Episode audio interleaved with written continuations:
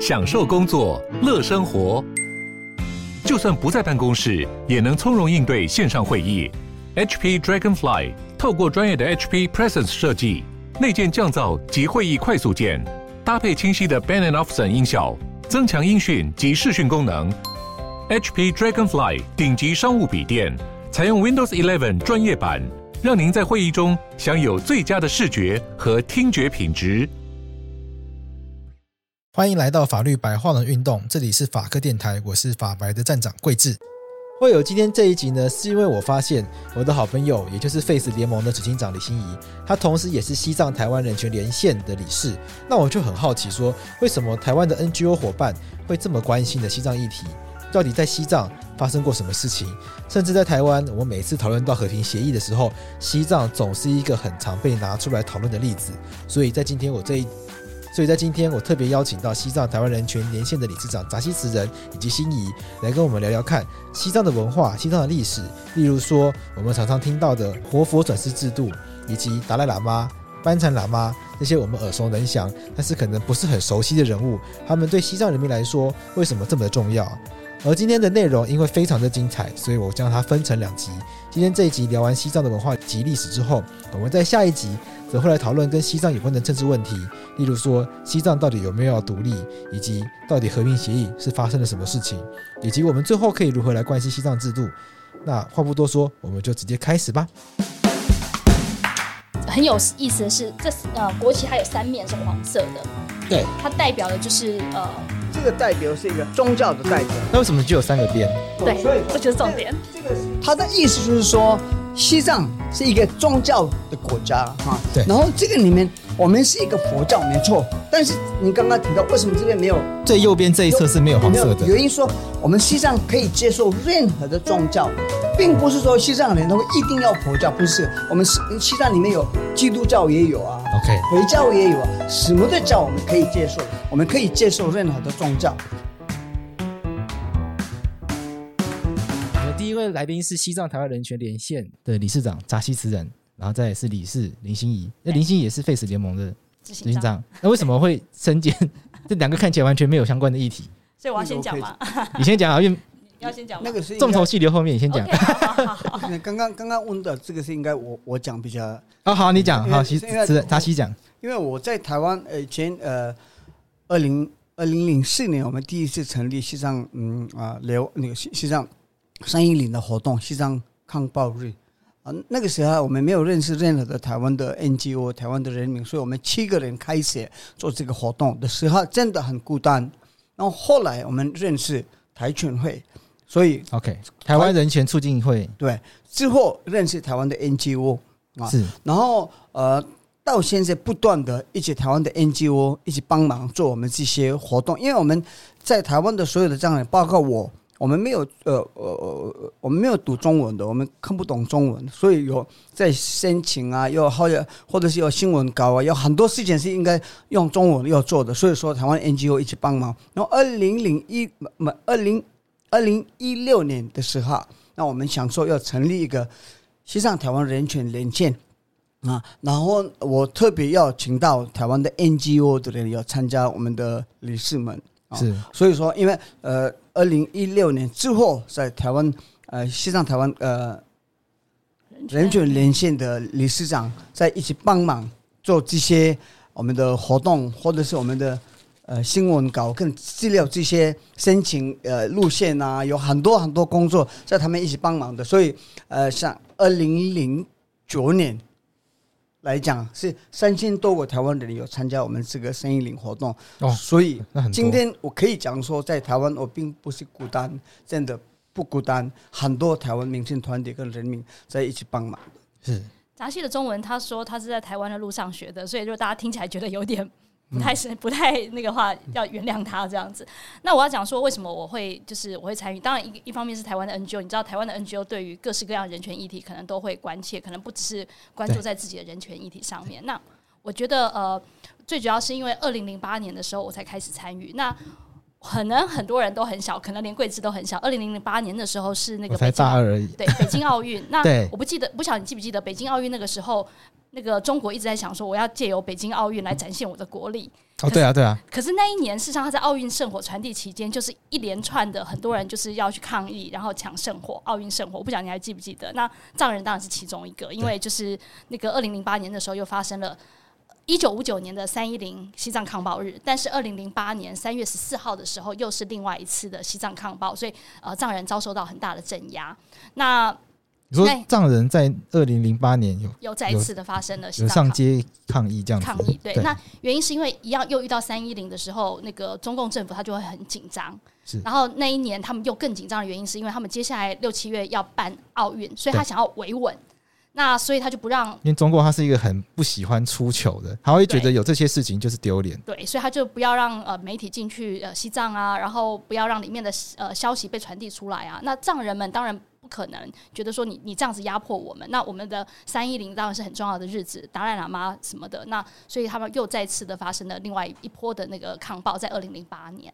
那那一年是因为扎西有到，我是那一年才认识他的，是二零零八年认识的。然后他到他到那个呃日本那个长野，就是奥运圣火传递没有到台湾，他所以他就去日本，啊，然后就去抗议，然后就拿出了奥运呃拿出了西藏国旗喊 Free Tibet，就被一大堆日本警察。抓起来，那时候奥运圣火在传递的时候，他然后在日本被关了二十三天。哦，在日本被抓哦。对，所以那时候吴豪仁老师就讲说，通常我们被呃那一波的奥运圣火的这个呃，比如说你被被抓，大概都羁押一两天就被释放出来了。对，那他在日本被羁押二十三天，事实上这是日本可以羁押的最长期限，就是一一延再延，一延再延，可以。呃，最被羁押的最长期限就是二二十三天。是。那那时候台湾的人很紧张，就会觉得说，哎、欸，是不是因为那时候中国跟日本的关系很好？那又是因为奥运，又是因为西藏人，那很担心他的安危会不会被判刑如何的？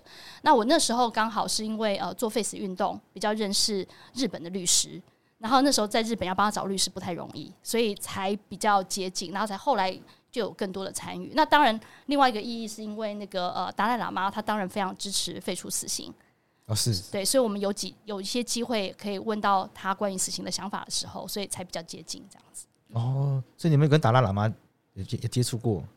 呃，有一次在法王到台湾的时候，刚好在林信有机会可以问到法王。二零零九年的时候，那个风灾，法王来台湾祈福，是帮台湾人祈福。所以那天呃，林信有问的是说那。法王自己的看法，还有藏传佛教的角度来讲，那死刑的部分有，那法王讲的很清楚，就是说，因为藏传佛教的呃，我们的什么讲来讲，就是说没办法接受死刑，就是佛教的教义嘛。啊，佛教的教义，而且法王讲的是说，因为法律上有一个死刑，是因为法律可能觉得说有死刑的话，社会呃，是是社会变得比较和平，跟比较呃呃。比较和平，对。但是法官说，如果说死刑会让和平的话，应该在世界各地最和平是应该要中国，因为中国最多有死刑，但是根本没有和平啊。所以说，那和平是不是因为死刑不会解决的？因为呃，教育啊，人性要教育，可能会改变这个社会。是，所以那天有这样讲的。所以开始的时候，呃，Face 跟我们在比较接近。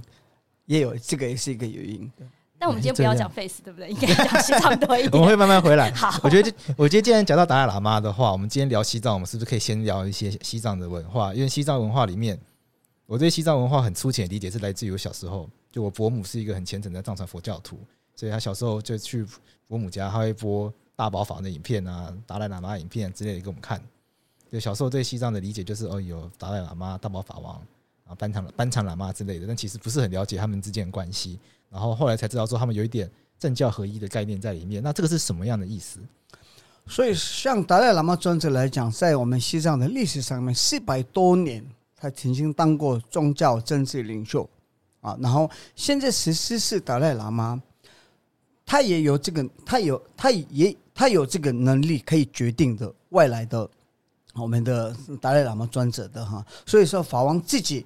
给呃藏人流亡的藏人给我们一个民主，所以说我们民主的方式投票选出来我们自己的市政，就是有政治部分法王自己离开了，没有藏人要觉得要法王离开，不是法王自己提出来。那原因是说，因为那天二零一一年我们开始改变我们的政府嘛，我们改变我们的呃流亡政府的宪法。那个时候我是参加台湾的西藏代表去参加达姆沙拉，全世界的藏藏人代表有参加在达姆沙拉。那那天我们开会，反正就是有三天，那法王四天啊，然后是那个我们四天开完之后，最后的结论就是第一是大家的希望说达赖喇嘛专责当我们的国王，像那个英国的那个 Queen 一样，就是要。一样的法王要当我们的国国王是大家决定的。第二是说，嗯，达赖喇嘛专者的名称，如果说我们在世界上需要的时候，我们可以用法王的名字，达赖喇嘛的名字。第三、第四次我们开开完之后，法王呃线上到的时候，法王第一讲出来说：“那你们觉得我要当西藏的国王？”嗯那他是他很会开玩笑跟大家说：“好，那你们去找一个 Queen 嘛。” OK，如果说我要当 king 的话，你们要去找一个 queen 啊。所以法王说那个是一个开玩笑。那法王说，呃，我没办法，你们要希望我要当国王的原因是你们非常要支持我，然后非常有什么是一个尊重我的意思，我也了解。但是我我没办法当这个国王，因为我在世界各地要讲民主跟人权的事情，是一个和尚、一个喇嘛、一个一个商事要当一个嗯呃 boss。还有一个国王当了，呃，管了人民，这些是不是民主的？所以我没办法当这个，他不愿意。OK，然后第二是要用达赖喇嘛的名字，这个部分是法王有提到说，当然你们可以用我的名字，因为我也是一个六百万的西藏人里面的一个西藏人，所以说藏人需要我的名字的话，一定可以用我的名字。所以这些是法王自己提出来的，嗯。然后你前面有问过说达赖喇嘛尊者跟班禅喇嘛的关系是什么？是我们藏传佛教的历史上面来讲，到现在达赖喇嘛尊者认同班禅喇嘛的传世啊，班禅喇嘛认同达赖喇嘛的传世，这些是我们在藏传佛教的历史上面就是过了这样。所以呢，现在达赖喇嘛尊者认同的那个班禅喇嘛已经装过关在监狱，OK，他自己一拍出来一个假的班禅喇嘛嘛。那所以那个部分我们可以看得出来，就是说，因为像二零零八年中中国政府有一个新的法，那个法里面有提到说，所有的西藏寺庙的仁波切的传世是中国政府会决定的。对，中共根本不接受宗教，你怎么会认同？你们可以，你可以认同一个西西藏的仁波切呢传世呢？不可能的事情嘛。但是他主要的目标，他要管边呃十五次的达赖喇嘛，所以现在。呃，现在的呃达赖喇嘛专责认认同的那个班禅喇嘛已经关在监狱，他自己派出了一个假的班禅喇嘛，所以那个部分我们在最担心的。所以今天在呃全世界的支持西藏人权的这个上面，也大家有嗯共同的说法，就是说十五世达赖喇嘛是藏人会决定的。然后法王自己也是有提过十五世达赖喇嘛要怎么样的一个达赖喇嘛，所以法王有提过很多很多很多。那最后来讲。法王爷说，十五世达赖喇嘛不管在哪里出生，但是他会继续会做十四世达赖喇嘛的保留的工作，所以要支持人权、民主、自由这些的。达赖喇嘛他自己自动决定，我们都尊称他，你们都尊他法王吗？对，达赖喇嘛、法王、尊者都可以。OK，对，那可是最不好的是，因为中国媒体他们就会讲达赖，对，那这是一个听起来就很不尊重的一个称呼，就好像。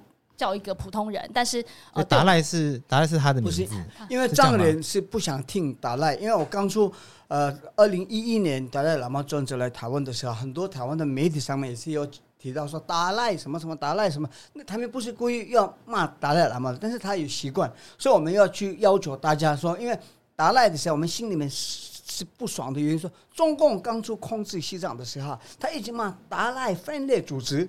OK，所以那个达赖分裂组织，达赖达赖，这个听起来好像非常不爽的。所以说，应该我们没有说你一一定要支持达赖喇嘛是一个专者，或者达赖喇嘛是一个法王啊。但是你你讲达赖的时候，我们生气，所以说达赖喇嘛也可以。那三达赖喇嘛专者跟达赖喇嘛法王是看你你自己呃懂懂对。但是达赖喇嘛的话，那心里面没有怎么样。达赖的时候是藏人是非常不开心的。不尊重的称呼方式，达赖喇嘛。对，我要提示那个，因为呃，刚才杂志讲到二零一一年的时候，第一次就是法王，他原本是政教合一的领袖，但他现在就只有宗教领袖。那政治领袖部分，他们自己用选举的。比如说以台湾的民主来讲，我们的民主是争取来的，对，哦，我们的民主选我们的选举制度争取来的。可是以藏人来讲，流亡政府来讲，是达赖喇嘛他自己决定说，我不想要当我的呃政教合一的领袖，否则他他要当政教合一的领袖，所有的藏传佛教徒，所有的藏人一定是非常愿意的，所以他们会依依不舍，希望法王还是继续留下。下来，那他们已经呃经历了几次选举，所以这一次最近的一个选举是在今年。那他们大概四五月的时候又会选出一个新的司政，就是他们政治上面的这个领袖。那我自己觉得这很意义很重要的原因，是因为流亡海外的藏人，扎西每次有讲说他在台湾，他呃生活在台湾已经二十几年了，所以他看到的、享受到的就是台湾的民主生活。那一样的流亡到比如说美国、欧洲的藏人们，他们也是享受到的是这些国家的一个民主的一个制度。那这些人人享受过民主制度，再加上流亡政府也达达赖喇嘛也觉得民主制度是非常重要的，所以你很难想象这些人可以再回去接收说西呃中共统治之下的西藏是一个没有呃民主的一个一个一个地方。我只想要做这个补充而已。我们法科电台今天要推荐给大家一间很厉害的日本料理吃到饱，这间餐厅叫做续集。在续集呢，你可以体会到融合京都的细腻禅意。东京的时尚讲究，大阪的豪迈不拘，以及台湾的当地鲜美。讲那么多，不如带大家实地走访这间餐厅看看吧。好，吃烧肉寿司，你要什么口味吗？我要体面肉，还有鲑鱼肚。好，各一颗吗？对。好。哇，这个。两颗就好吗？蘸牛肉。好。三颗。现场做。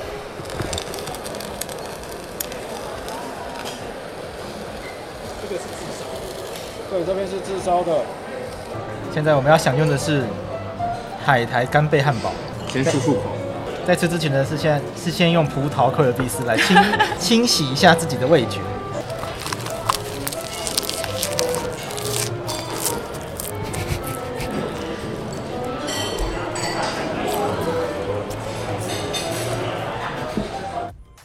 这么荒谬的夜配，我想就到此结束。不然，我想大家可能都要退赞、退订阅了。如果大家想要体验看看这样子的高级日本料理吃到饱的话，欢迎在我们节目资讯栏找到续集，然后浏览他们相关资讯哦。是，那班禅喇嘛他的工作是什么？就是说他在西藏他的重要性是什么？呃，所以我说，在藏传佛教里面来讲，达赖喇嘛尊者之后是一个班禅喇嘛的那个是藏传佛教的角度来讲，然后。后来中共控制西藏之后，在西藏里面的影响力的，就是班禅喇嘛、达赖喇嘛专责。呃，以前会常常说，我已经流亡到印度，然后班禅喇嘛在西藏。那西藏里面的六百万的西藏人是可能会班禅喇嘛在呃关心他们的。那有一天班禅喇嘛离开之后。皇上之后，达赖喇嘛非常难过，因为觉得在西藏里面的六百万的是藏人，那怎么办？因为已经班禅喇嘛过世了，然后后来出那个传世之后，那个传世也是中共已经绑架了嘛，从六岁到现在，那现在是派出了他们自己的一个班禅喇嘛，official 班禅喇嘛，那他他这是他是一定有中共的控制底下，他又做一些洗脑。藏人那个部分的，所以说当。但是到现在来讲，是根本不要担心，在西藏里面的西藏人是比我们流亡的藏人比有感，呃，比有嗯，他们强力，他们会，他们真的努力很多。你也应该有听过一百五十几个藏人现在自焚在西藏里面的西藏人，所以说我们西藏里面的西藏人是，我们完全没什么担心，他们不会放弃我们的原来的目标。对，西藏的这个转世制度它是怎么样运作的？达赖喇嘛、班禅喇嘛他们都会转世。所以那个传世来讲是没有那么简单，可以解释也是，但是我可以努力，因为那个藏，如果你没有学藏传佛教，我们没有说像达赖喇嘛，很多人觉得是达赖喇嘛可能有投票吗？没有，我们这些达赖喇嘛是一个传世，那传世是现在十四世达赖喇嘛，他还没有过世之前会给你一些 clue，一些线索，一些线索，就是说。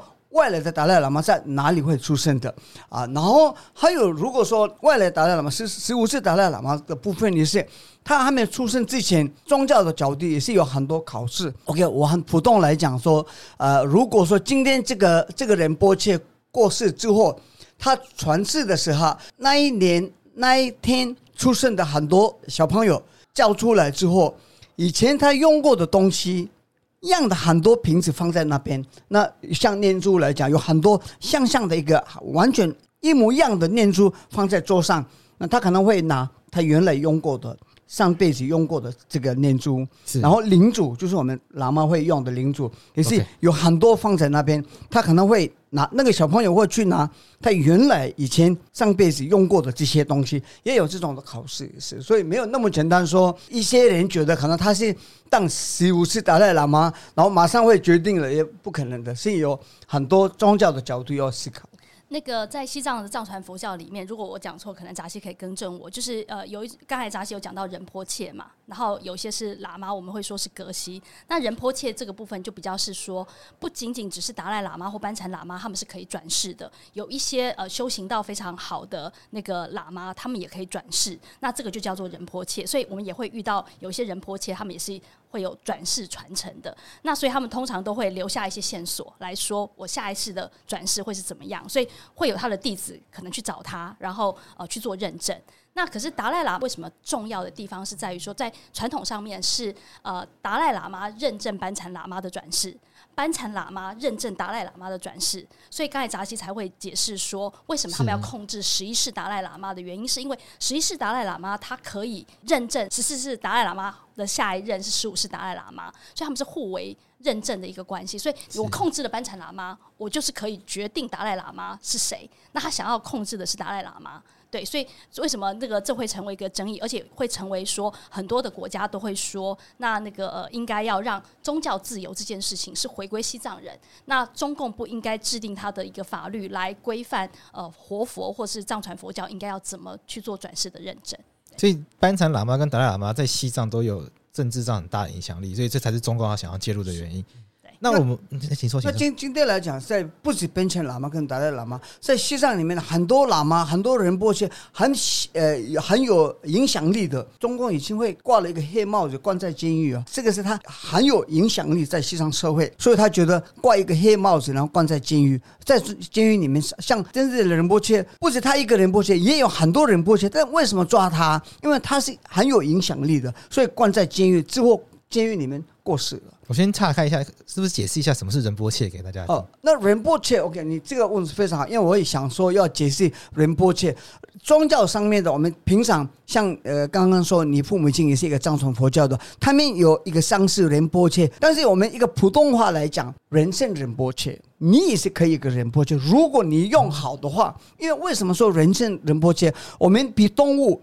可以做很多事，我们可以分好跟不好。我们我们可以分他在骗吗？他在帮助？我们可以知道的。动物没办法知道这个，所以你今天这个人生，如果说你这个生命这个命可以好好帮助人别人，别人需要的东西上面，你在帮助的话，你这个人生是一个意义的人生，生命是一个意义的生命。所以我们说一个人生人波切，那你。像刚刚李欣怡提到格西堪波，格西是他是一个出生的一个普通人，然后他是在一起学法之后是一个格西就是一个佛事的意思。当一个 position 他格西之后，他可以真的做在 reality 上面做好的话，他可能也是会可以传世的。哦，堪波就是堪仁波切，他也变了堪仁波切。那堪仁波切是刚说不是不是一个仁波切，他是一个跟我们一样一个一般人。那他当和尚之后，他学习，然后他做一些真的，呃，利用他的生命来帮助很多人。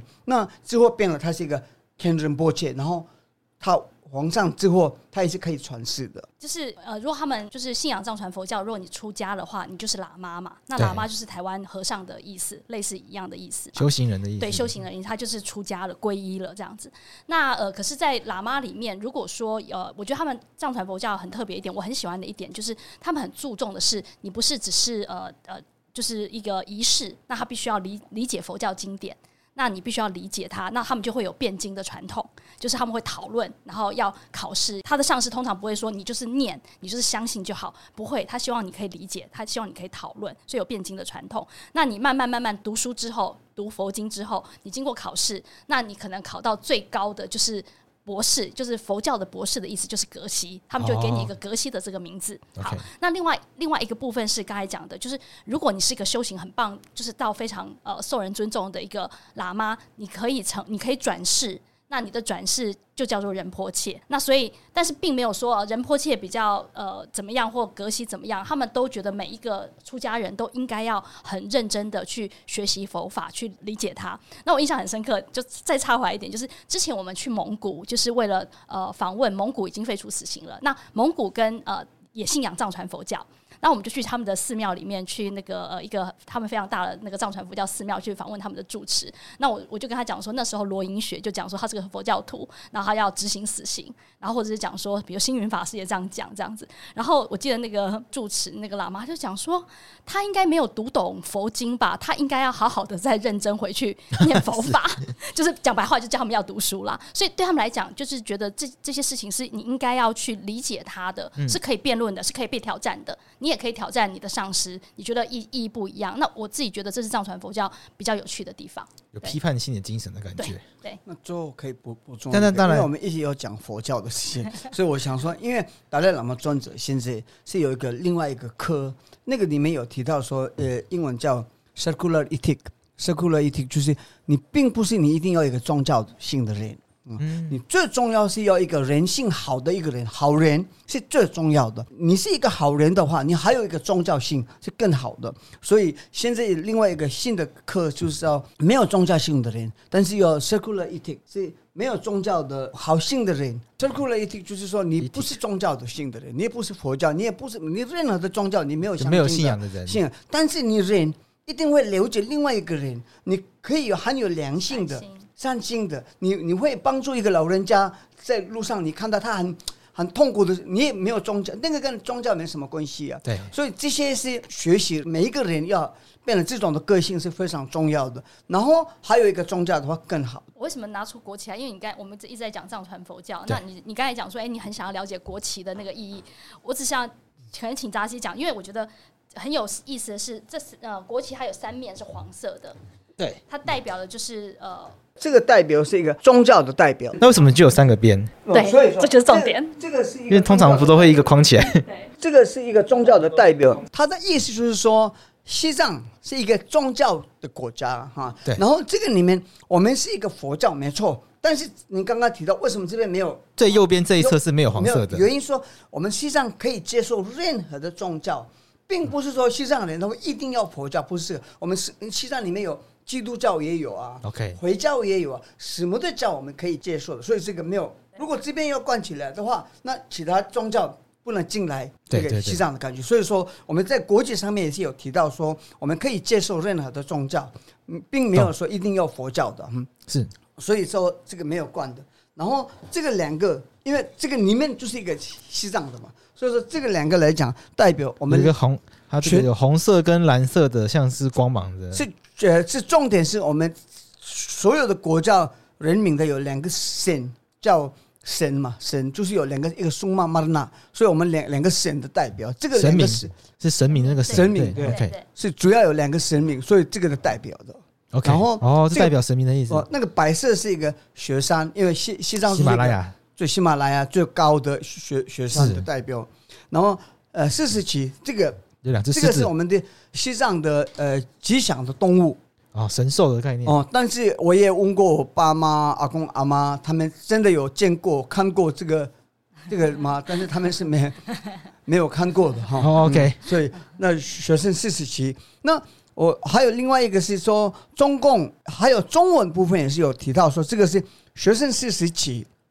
OK，没错，这个是学生四十起。但是一直要讲这个是西藏国旗也。非常重要的，不能你因为一直讲说学生四十起，好像是有很多团体的自己的旗是有啊，所以是觉得一个不是一个国家的，所以是这个是我们会讲说 Tibetan National Flag，就是西藏国旗，OK，那叫四十七，OK，另外一个对，所以那个就是太阳吗？那那个是太阳，OK，嗯，太阳上面也有很多很多不同的故事，但是太阳我们会觉得说像很多种的说法，但是重点是说像达赖喇嘛尊者。大家知道，说是六百万的藏人在住在一个喜马拉雅上。对，那呃，中共控制我们国家之后，是像现现在在流亡了呃十五万个藏人，但是达赖喇嘛尊者今天在全世界认同达赖喇嘛尊者，而且有达到诺贝尔和平的奖。啊，就是说这个喜马拉雅那么小的少数民族的一个国家出来的一个一个和尚，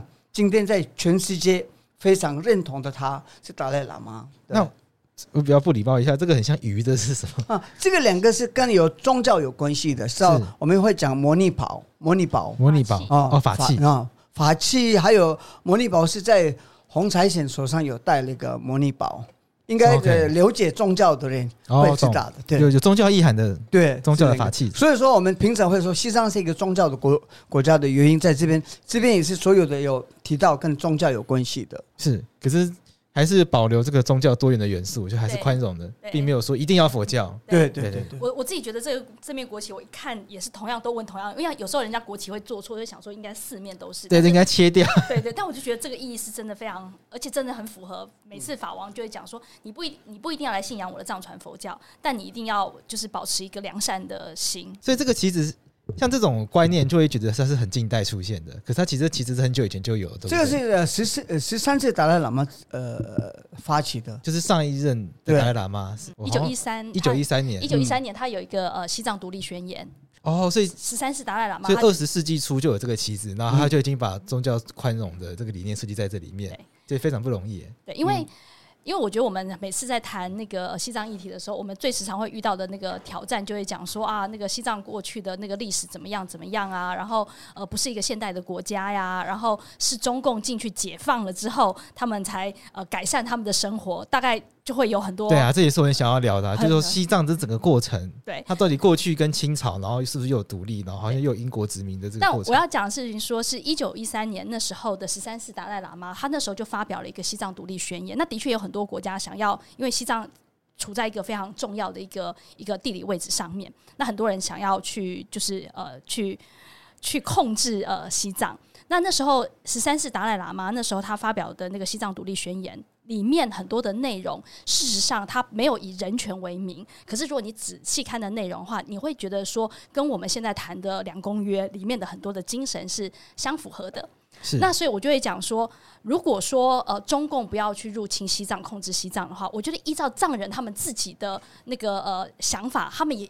渐渐的在改变当中，他们觉得应该要改善人民的生活，然后应该要给他们一些呃人人权现代的这种人权的权利，在一九一三年的那个呃独立宣言里面，事实上就已经都包含在里面了。那我觉得中共他的做法只是强加他们自己的想法，然后呃呃就是要控制西藏人民，然后让而且要改变他们自己的宗教跟文化跟传统。今天这集就到这边结束，那我们下半段会在礼拜三的时候播出，请大家继续收听哦。我每次吃完饭都会想要那个问一件事情，你觉得今天最好吃的是哪一个？我们今天在续集，续集 Sunrise，那是日本料理吃到饱，然后我们今天吃了超级多的东西，生鱼片、握寿司、龙虾泡饭，然后松猪颈肉、松板猪颈肉。